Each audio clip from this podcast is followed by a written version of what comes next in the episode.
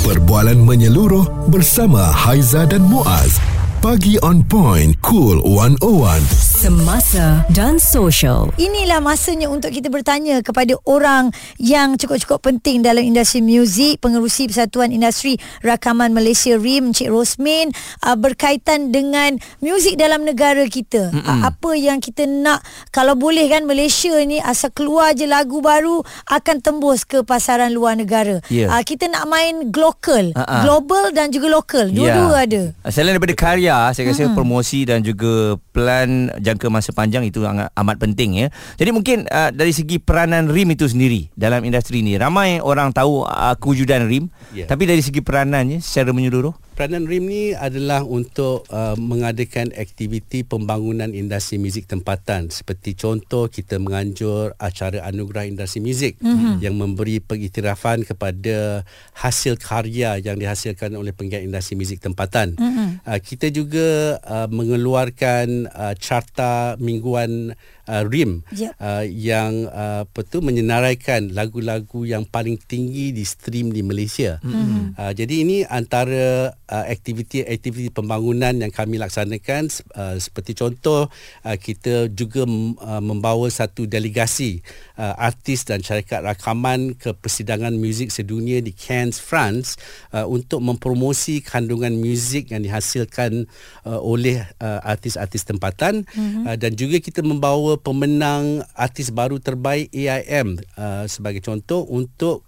uh, membuat uh, ataupun mengambil bahagian dalam festival di Hong Kong uh, untuk melebarkan lagi populariti mereka hmm. di luar negara. Hmm. Jadi ini antara aktiviti-aktiviti pembangunan industri muzik yang dilaksanakan oleh hmm. RIM.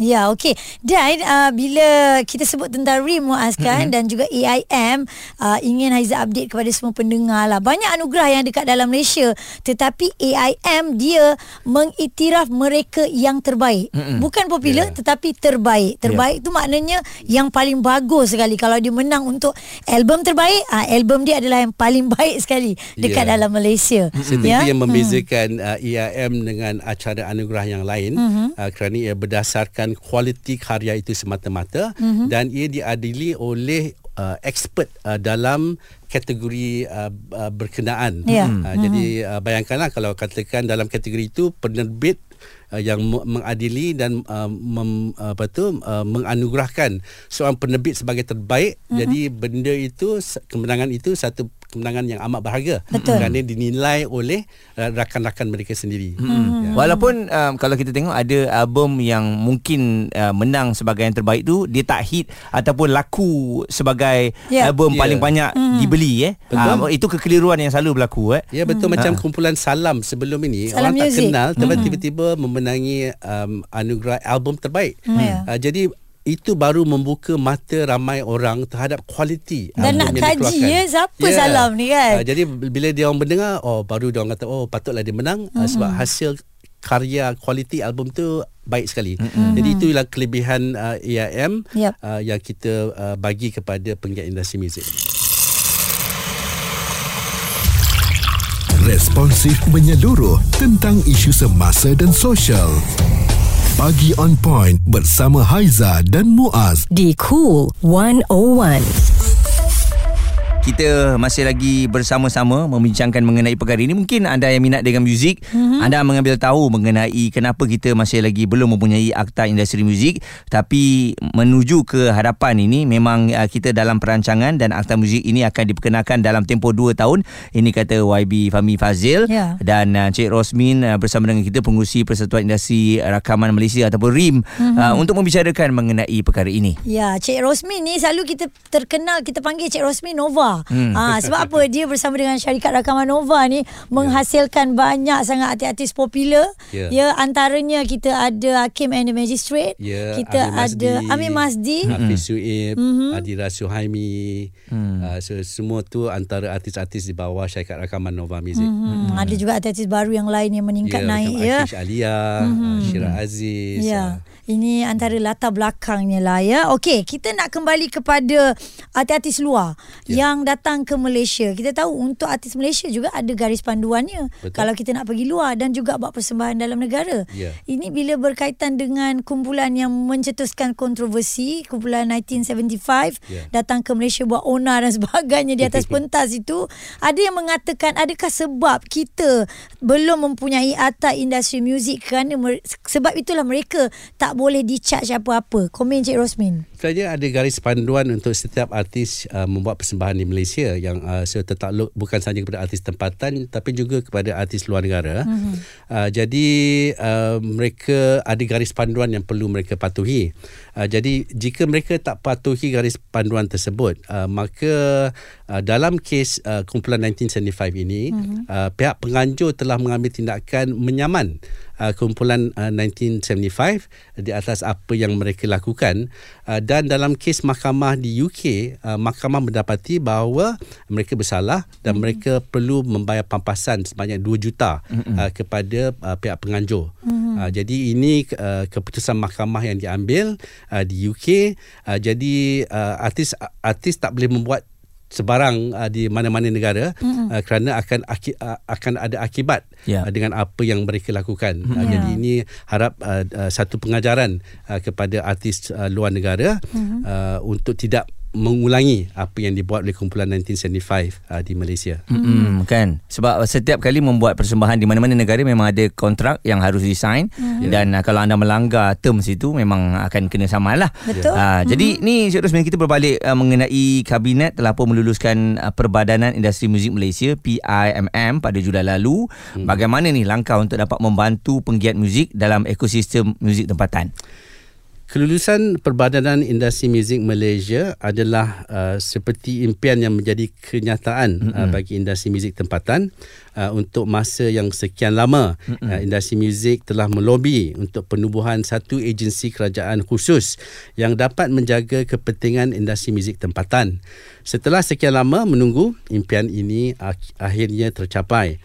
Dengan penubuhan PIMM, pihak industri muzik dapat bekerjasama dengan pihak kerajaan untuk membawa industri muzik tempatan ke tahap yang lebih tinggi. Mm-hmm. Sebelum ini, industri muzik tempatan secara sendiri uh, telah berjaya mempopularkan artis-artis Malaysia seperti Datuk Siti Nurhaliza, Datuk Sheila Majid, Search, Slam, Exist dan lain-lain di negara-negara jiran seperti Indonesia, Singapura dan Brunei. Ya. Uh, bahkan menerusi usaha syarikat rakamannya sendiri, Red Room Records, Yuna berjaya menempa nama di pasaran antarabangsa. Amerika. Ya, Hmm. artis Cina tempatan seperti Aniu, Fish Leong, Gary Chow, Per- Penny Lai dan Michael dan Victor juga berjaya mencapai kejayaan yang besar hmm. di pasaran pan China.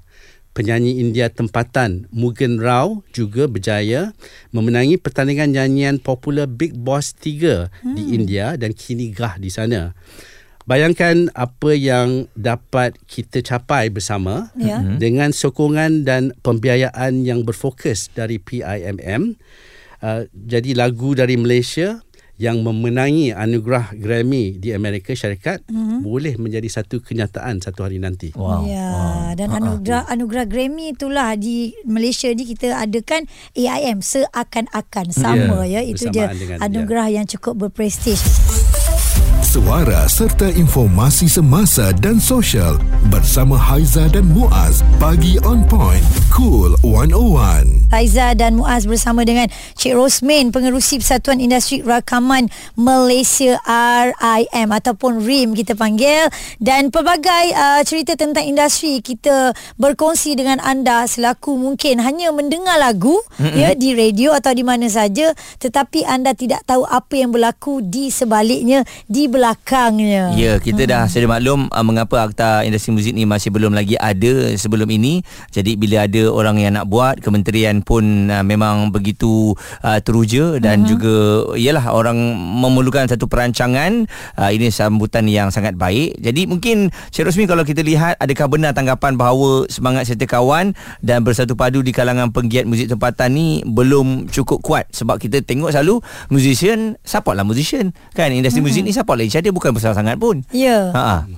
Uh, saya tidak merasakan uh, tanggapan itu benar. Uh, penggiat industri muzik tempatan uh, tidak kira penulis lagu, penyanyi ataupun syarikat rakaman uh, sentiasa bekerjasama dalam pelbagai usaha-usaha pen, pembangunan industri muzik tempatan uh, seperti penganjuran acara anugerah industri muzik seperti yang sebutkan, sebutkan tadi uh, serta usaha untuk membina pasaran yang lebih luas uh, untuk kandungan muzik di Malaysia uh, menerusi penglibatan penyanyi dan syarikat rakaman uh, dalam persidangan muzik sedunia di Cannes, France ataupun uh, menerusi persembahan artis-artis tempatan uh, di festival muzik di Hong Kong. Ya. Uh, RIM juga peka dengan masalah-masalah yang dihadapi uh, penggiat industri muzik tempatan dengan penubuhan dana kecemasan RIM hmm. uh, semasa tempoh pandemik untuk memberi bantuan kewangan kepada penggiat industri muzik yang memerlukan hmm. uh, dan dana ini kini telah pun dikembangkan lagi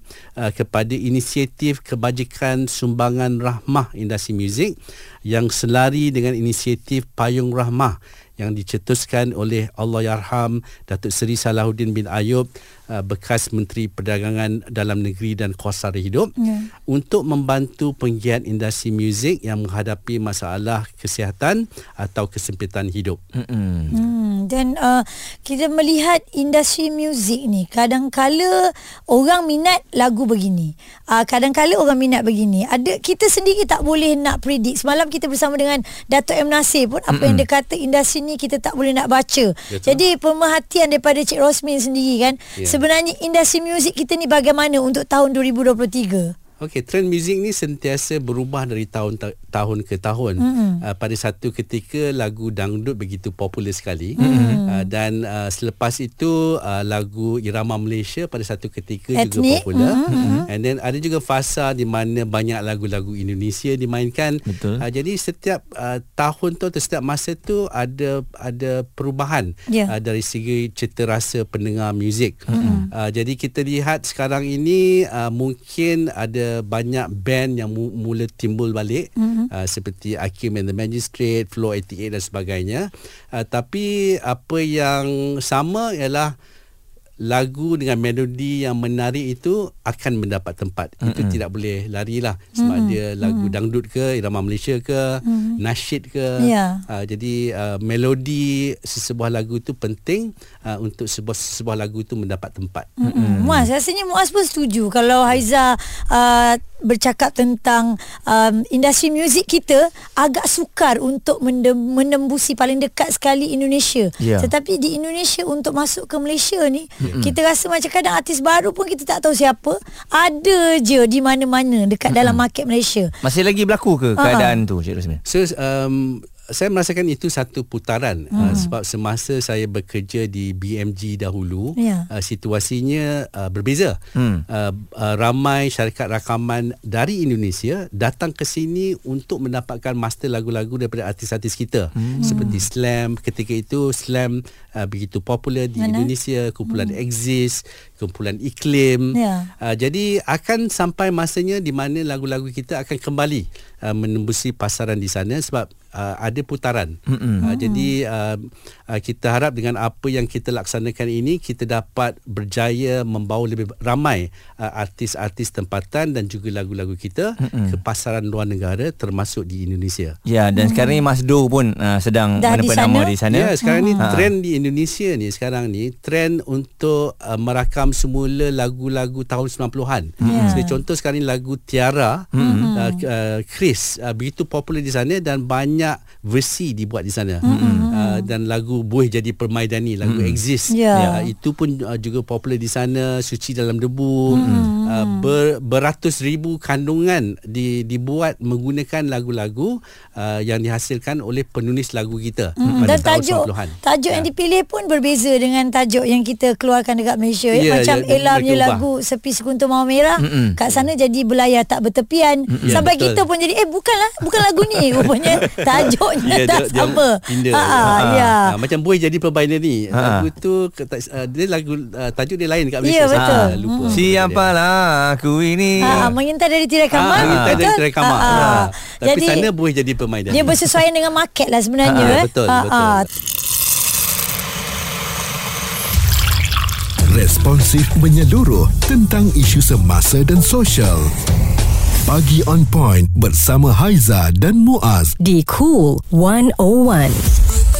Berkongsikan mengenai mengenai akta industri muzik uh, yang uh, telah pun uh, dibicarakan mm-hmm. ya um, dan akta industri muzik ini secara tak langsung menyemarakkan lagi industri muzik kita supaya dapat melangkah ke peringkat yang lebih tinggi. Okey, kita bersama dengan Cik Rosmin pengerusi Persatuan Industri Rakaman Malaysia RIM, Industri Muzik Malaysia. Kita nampak nak menembusi pasaran paling dekat sekali Indonesia tu agak susah. Tetapi kalau Indonesia ada je artis lama tu jangan cakaplah, artis baru tu bersepah masuk dalam dalam negara kita. Bagaimana pandangan Cik Rosmin? Saya rasa rakyat Malaysia ni lebih terbuka sebab kita lihat um, banyak kemasukan lagu-lagu daripada luar mm-hmm. seperti, uh, seperti contoh sekarang ni lagu Korea mendapat mm-hmm. tempat. Yeah. Uh, sebelum ni pun lagu Hindi mm-hmm. kan Hindustan, uh, yeah. so saya rasa dari segi rakyat Malaysia ni lebih mm-hmm. terbuka kepada uh, uh, muzik-muzik daripada luar, luar. Right? Mm-hmm. Uh, berbanding dengan uh, in, uh, Indonesia saya rasa mereka uh, macam ada sifat patriotik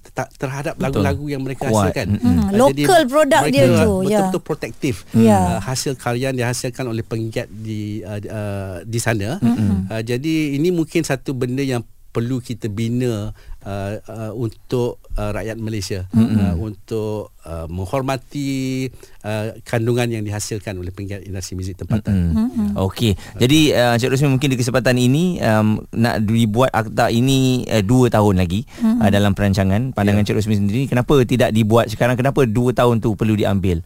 Okey untuk meminda uh, ataupun uh, membuat satu akta tu mengambil masa yang lama. Hmm. Yeah. Uh, jadi mungkin um, antara cara untuk mempercepatkan uh, mungkin seperti yang sebutkan tadi ada baiknya uh, penubuhan satu perbadanan industri kreatif. Hmm. Uh, jadi salah satu alternatif yang lain ialah meminda akta finas hmm. untuk memperkembangkan lagi untuk industri kreatif yang lain. Mm-hmm. Jadi sekarang ni Finas ni untuk industri Film perfilman je. dan uh, program TV. Yeah. Mm-hmm. Uh, maka mungkin um, akta Finas itu di, boleh dikembangkan untuk memasukkan industri muzik, mm-hmm. uh, games, animasi dan sebagainya. Mm-hmm. Uh, mungkin itu boleh mempercepatkan proses itu lagi sebab mm-hmm. dah ada finas betul uh, tapi cuma di uh, apa tu uh, pindah mm-hmm. dia punya peranannya mm-hmm. untuk merangkumi industri kreatif mm-hmm. uh, dan bukan industri per, perfilman semata-mata. Mm, ya. Okey, itu dia uh, keterangan daripada Cik Rosmin sendiri ya selaku pengerusi Persatuan Industri Rakaman Malaysia RIM uh, sedikit sebanyak dapat memberi maklumat kepada mm-hmm. anda yang mendengar kami yang mendengar lagu-lagu bukan hanya lagu saja yang anda perlu ambil tahu sebenarnya apa yang terjadi di dalam industri muzik sekali lagi kena support lokal kena ada semangat patriotik itu cintakan uh, produk-produk daripada negara kita sendiri. Mm-hmm. Betul. Okey, Encik Rosmin terima kasih bersama dengan kita insyaallah. Ya, terima uh, kasih kita, kerana menjemput saya. Yep, terima kasih kita nantikan uh, in apa semua akta ini mm-hmm. akta industri muzik ini dapat uh, direalisasikan suatu hari nanti. Ya, dan muzik kita akan uh, terus berkembang maju. Tahniah juga kepada rakyat Malaysia yang uh, tadi Cik Rosmin dah beritahu namanya. Mungkin namanya tidak uh, selalu disebut di sini mm-hmm. tapi gah di negara-negara contohnya di China dan juga di India. Tahniah. Maksudnya muzik Malaysia ni hebat tau responsif menyeluruh tentang isu semasa dan sosial. Pagi on point bersama Haiza dan Muaz di Cool 101.